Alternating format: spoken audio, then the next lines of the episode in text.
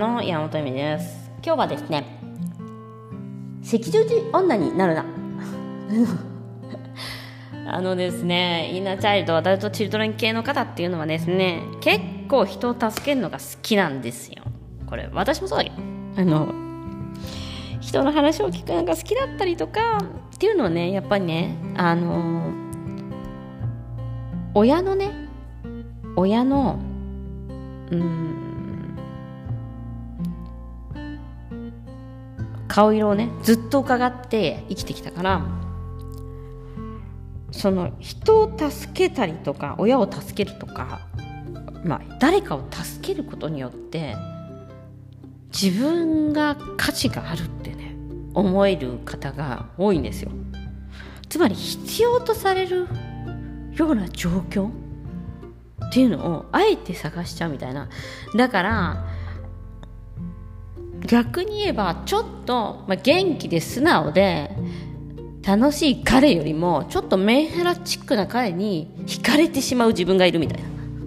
でこれお客さんとも話してたんですけどいやなんか確かにそう言われてみるとうちの旦那様親関係が悪いって言われた時にちょっとウキッとしましたみたいな。だからその親子関係がうまくいってないとかあの育ってきた環境が辛いみたいな人とか結構魅力的に思っちゃうんですよ。だって自分が助けてあげれるし自分が何かしてあげれるしこの人闇があるからみたいな感じで自分に価値を持たせることができるからでもこれってすごい、まあ、仕事とかでもあることでなんか必要とされる関係とかなんか男性も女性もなんですけど構魅力的なんですよねこれ。助けてあげたい症候群っていうか、まあ、これ根本博之さんとかも言ってますけどあの私赤十字女って言ってるんですけどもう赤十字の人はいつも赤十字でもうダメンズ捕まえてくるよねみたいな 感じなんですけど私としては。私としてはどちらかといえばもうなんかあの 看護婦のコスプレーしたあのリンゴちゃんみたいな感じですね。椎名林檎みたいな感じで。いい女なんだけどそこがねみたいな感じがあります。でもあのこのですね助けてあげたいうん快楽ってもうみんな持ってるんですよ。でやっぱそこで特別感みたいな感情を感じるんですね。やっぱエゴをすごい満足させることができるんです。助けてあげるっていうの。だからまあ逆に言えばねあの困ってる人は困ってる人っていうかその病んでる人は病んでる人のあの存在価値みたいなのもあるとは思っているんですけどまあ本当に多くの人がその、うん、助けてあげたいそればっかりを感じているから問題はなんですけど自分がじゃあ何やると楽しいのっていうと分かんなかったりするんですよ。楽しいことや嬉しいことをその人に与えることはできなくてその人は誰かの穴を埋めることにずっと集中してるみたいな。だから、まあ、燃え尽き症候群もそうだしなんか私ばっかりいつも損してないとかいうのもありえる関係になりますね。だからそういう関係を持ちたがっちゃう人ってやっぱお互いに何かを楽しむ時間とか自分が何かを楽しむ時間とか自分のために何かをする時間とかそういうねものをね意識的に取らないともうね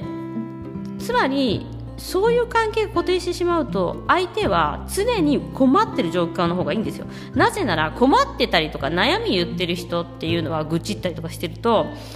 あのずっとえっ、ー、とえなんて言えばいいのかな。あのずっとそのエネルギーその他人から注目されることを得られるんです。